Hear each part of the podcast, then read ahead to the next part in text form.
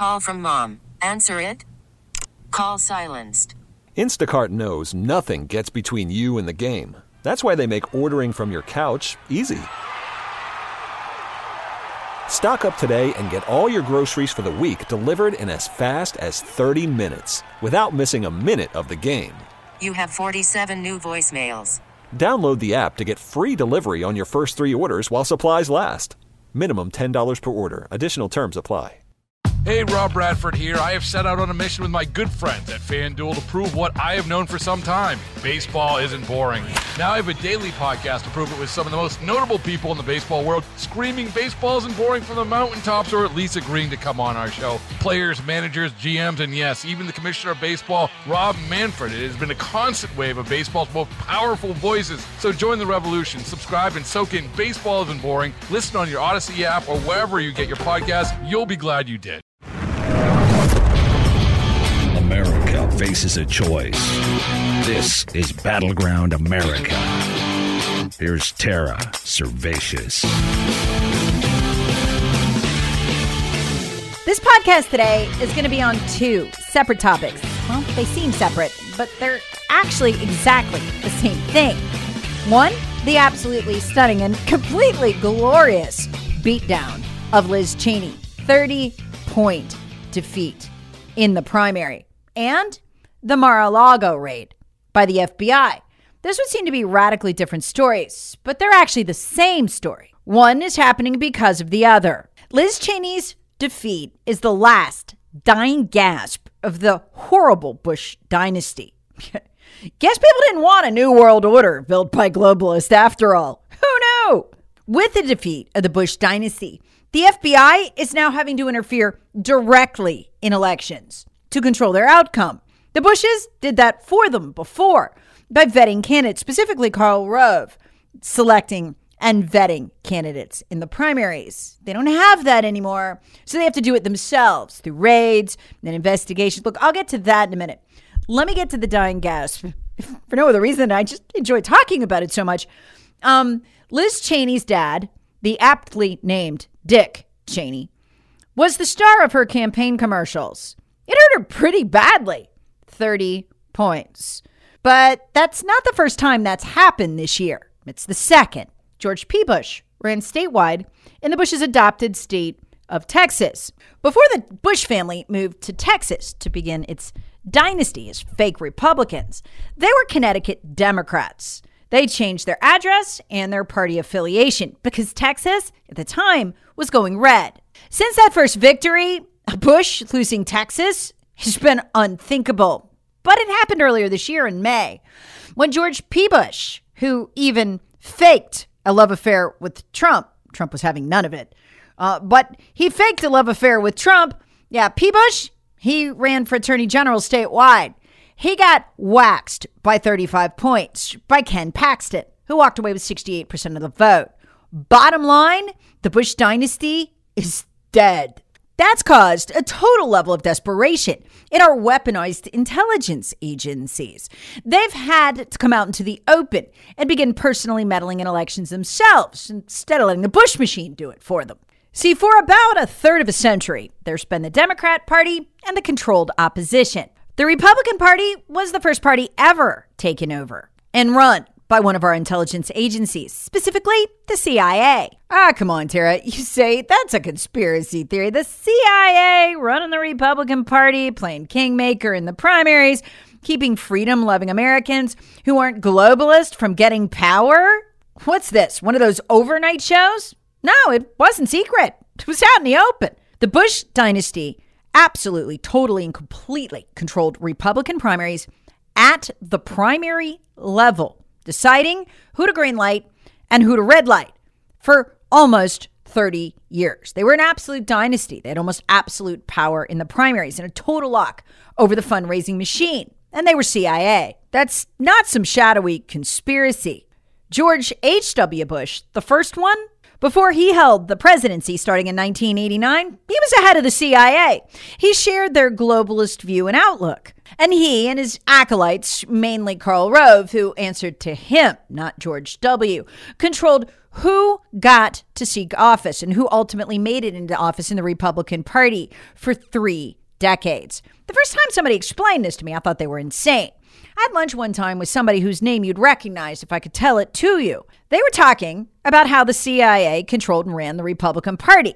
I thought they were nuts. And that the goal was to broom freedom loving Americans, generally conservatives, sometimes libertarians, out of the party to make sure they couldn't challenge the growing power of the security state. That sounded nuts the first time I was told that.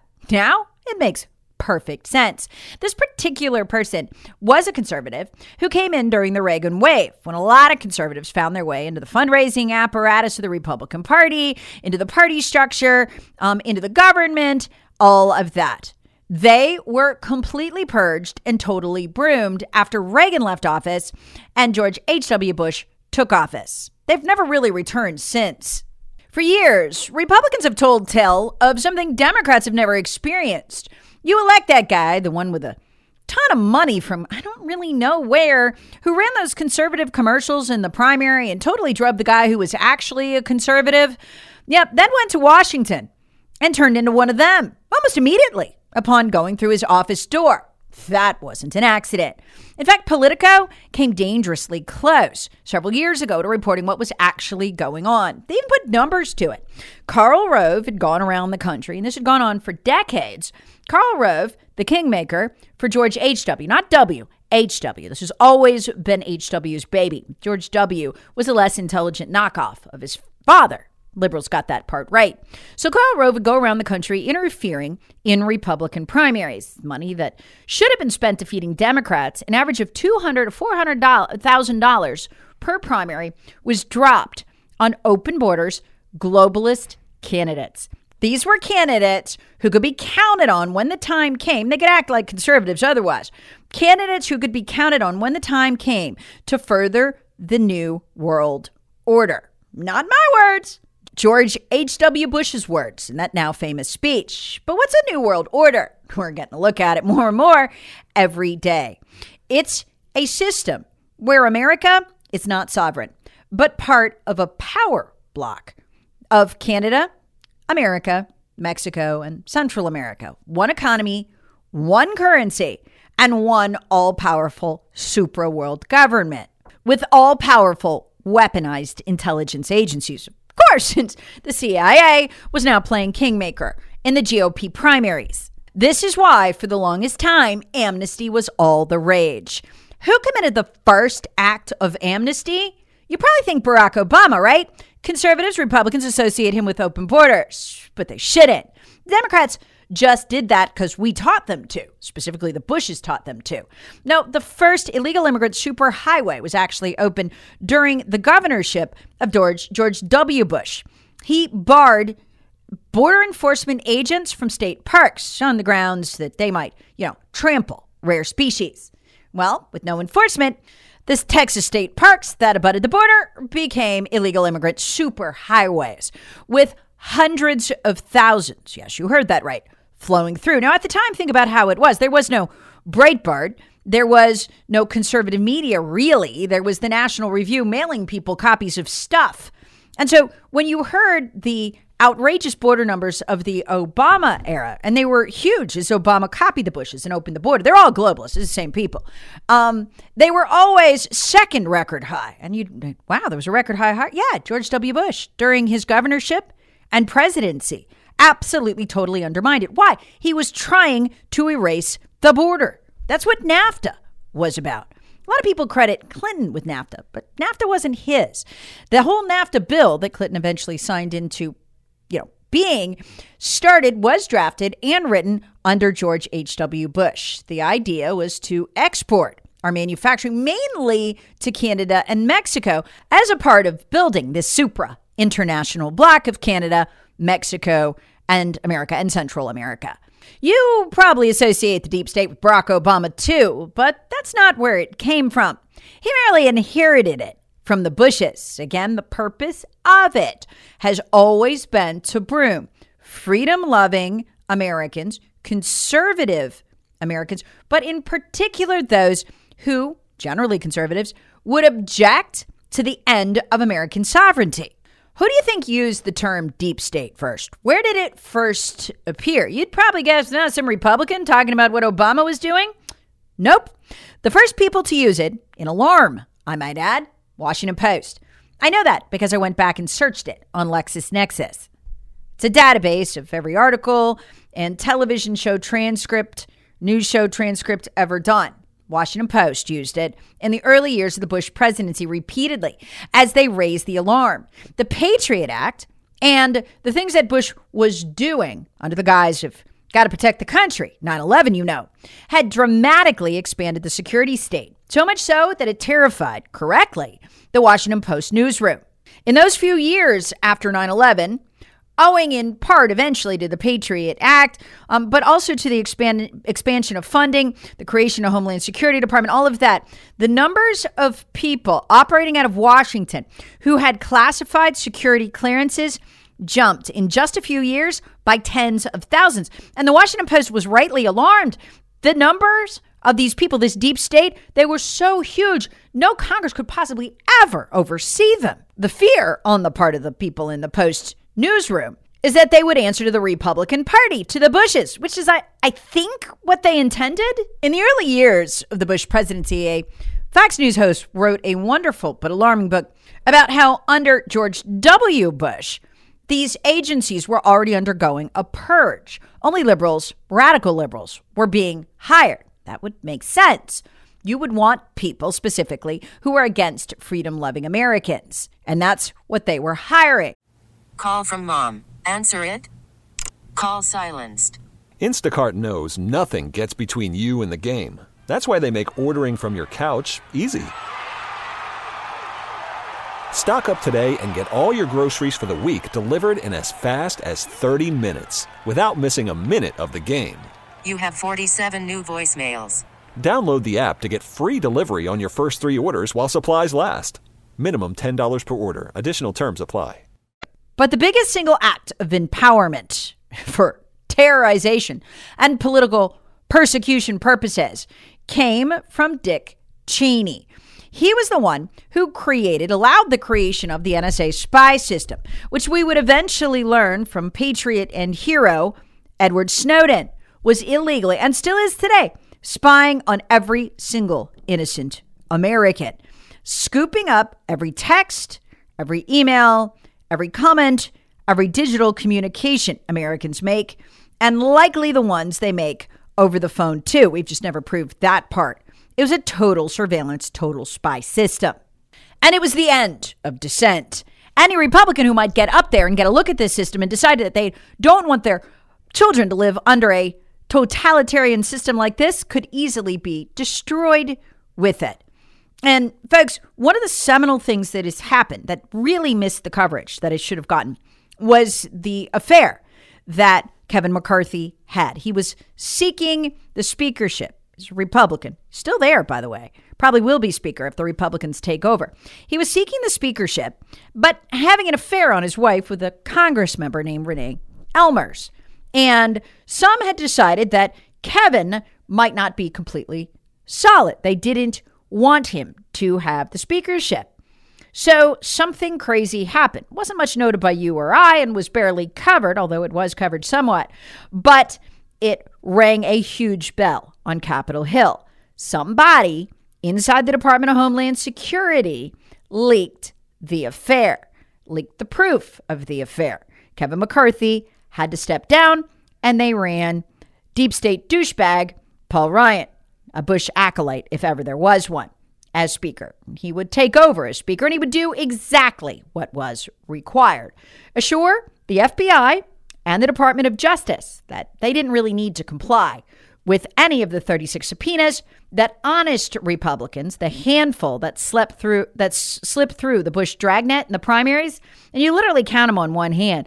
John Ratcliffe, Jim Jordan, uh, Devin Nunes, people like that, that their subpoenas would never be complied with. In fact, when asked why they couldn't get the FBI and DOJ to comply with the 36 subpoenas uh, regarding which what we now know was fraud in the Russia hoax, Um, Jim Jordan explained on Fox News that the reason that the FBI and the DOJ was able to gaff off those subpoenas is because Paul Ryan never asked them to comply. In other words, he let them slip through.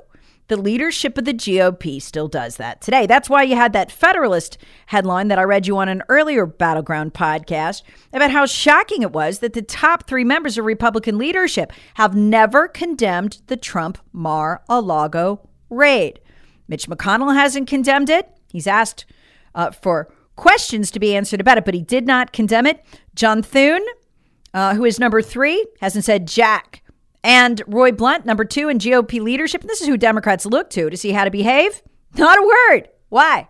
They're cool with it. That's how they greenlight this stuff. We would be living in a total dictatorship by now, as intended by these guys. And don't kid yourself, they're globalist. Had it not been for one person, and I'm sure you know who that is. That's Trump. Let me give you just one example of why Trump threatens them quickly.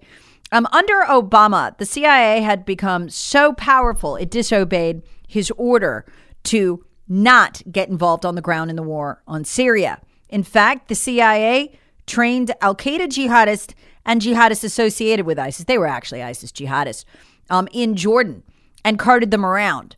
By the time the CIA was done with what the Obama people called the Arab Spring, they'd overthrown multiple governments. That's the ambition, for instance, of the CIA. It's become a supranational state, tied only to the U.S. by funding and not recognizably American. By the time they were done, they had overthrown the governments of Egypt, of Libya, and were well on their way to conquering the Middle East. It's literally modern day colonialism, except these are liberals. Trump announced he'd end all of that. It terrified them. And ultimately, he did. I'll never forget how the CIA and the State Department armed, trained, and grew a 40,000 strong caliphate between Syria and Iraq, and how Trump literally switched sides from where the CIA, the State Department under Obama had us, partnered with Vladimir Putin, and flattened their caliphate in just nine months. These are power plays by agencies who don't intend to be ruled by small hindrances like Congress. And this is why they will do anything to take Trump out. That used to be pretty easy because the Bush people controlled all the money in the primary. Donors were afraid to give to anybody else, they might lose influence. Well, along came Trump with his cult of personality. And this is why you now see the FBI, and yes, the CIA is right in there with them, uh, they're just not as noticeable. And most certainly the NSA using its powers of blackmail and now the very crude instrument of door kicking uh, to control who can win the primaries. They believe that if they can take out Trump, they can restore a Bush like presence on the Republican side and maintain control of the primaries, blocking out conservatives and continuing with their quest for, I don't know, massive territorial or world domination. Um, and most certainly the domination of the American people. I mean, these agencies intend to rule absolutely with an iron fist. And the only thing standing in their way is Trump and the people. He manages to get elected in primary. So this is why you see them coming out into the open for the first time. Um, they're not trusting the Bush dynasty to do their work for them quietly in the primaries. They're having to kick in doors now. But the credibility they have to do that is waning dramatically. You're not mistaken. They look desperate because they are. Remember how we haven't really seen any FBI whistleblowers? Everybody asks, where are the FBI whistleblowers? I mean, so much evidence of their crimes that we now have seen.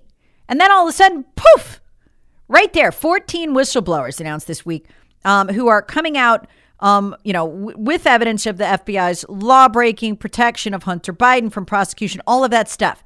And what has that been? Just the last few months, they've gone to Jim Jordan, they've gone to Senator Chuck Grassley. Why is that? Why all of a sudden we got 14? It's like a herd. There'll be more too. I mean, it's going to be a thundering herd. Why? Because they see the security state faltering. They see an opportunity. They are not as afraid as they were. Let me assure you, Liz Cheney's political decimation will not be felt deeper, wider, and with a greater sense of sadness anywhere but inside the CIA and the FBI. It means conclusively and without a doubt they've lost control of the Republican primary. And the only way to get it back is to decisively defeat Trump and to make sure that the McConnells and the McCarthys and the Blunts and the Thunes and the Scalises stay up top the party. But there's only really five that need to go to be toppled before we totally take it back. If they seem desperate and terrified with these raids, it's because they are. How extensive has this been? Well, now the Democrats are having to cheat to win. The FBI is having to cover it up. And the FBI has now raided in the last year, get this, 18 members, personally, their homes of Trump Circle. On what grounds? I'm going to get into this more in, a, in the coming uh, Battleground podcast. On what grounds? Well, they just raided Rudy Giuliani on the grounds of interfering with the election. They say he told lies about the theft of the election to benefit Donald Trump. That's not exactly illegal, but it doesn't matter. You can do whatever you want now in America if you can find the right liberal judge, and they did. They've raided his home twice. Look at the timing of this. Headline Rudy Giuliani, target of Georgia 2020 election criminal probe. This is incredible. He's the target. And you think, you know, election uh, criminal probe, well, he, what did he, print some ballots or something? No, listen, listen to how thin this is. This is from the New York Post. The report said there was uncontroverted evidence, that means they don't have any, that Giuliani communicated demonstrably false and misleading statements to courts, lawmakers, and the public at large in his capacity as lawyer for former President Donald J. Trump and the Trump campaign in connection with Trump's failed effort at reelection 2020. These false statements were made to improperly bolster respondents' narrative that due to widespread voter fraud, victory in the 2020 U.S. presidential election was stolen from his client. That's protected by the First Amendment. That's not a crime. It doesn't matter, though. You get the right liberal judge, they'll let you rate anyone you want. And that's what they're doing. Now, look at the timing of this. What does this do? Well, it's to break Giuliani and the other 17, because the probe is about all of them financially, so that nobody anywhere will question anything in the future about re- election returns, as in the near future, like maybe even the midterms. Yeah, or they'll break you financially. It doesn't matter if they get convictions, they will break you financially. And if they try you in DC, where the Democrat registration is 90%, they're going to get a conviction. It doesn't matter what the law is, it doesn't matter what they make up, and it doesn't matter what the evidence says, and they know it. But, folks, remember, these are acts of desperation to stop Trump because they have lost their power.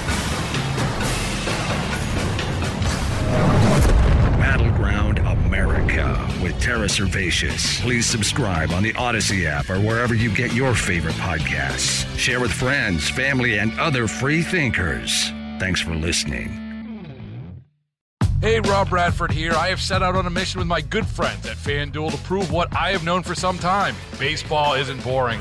Now I have a daily podcast to prove it with some of the most notable people in the baseball world screaming baseball isn't boring from the mountaintops or at least agreeing to come on our show. Players, managers, GMs, and yes, even the commissioner of baseball, Rob Manfred. It has been a constant wave of baseball's most powerful voices. So join the revolution. Subscribe and soak in Baseball Isn't Boring. Listen on your Audacy app or wherever you get your podcast. You'll be glad you did.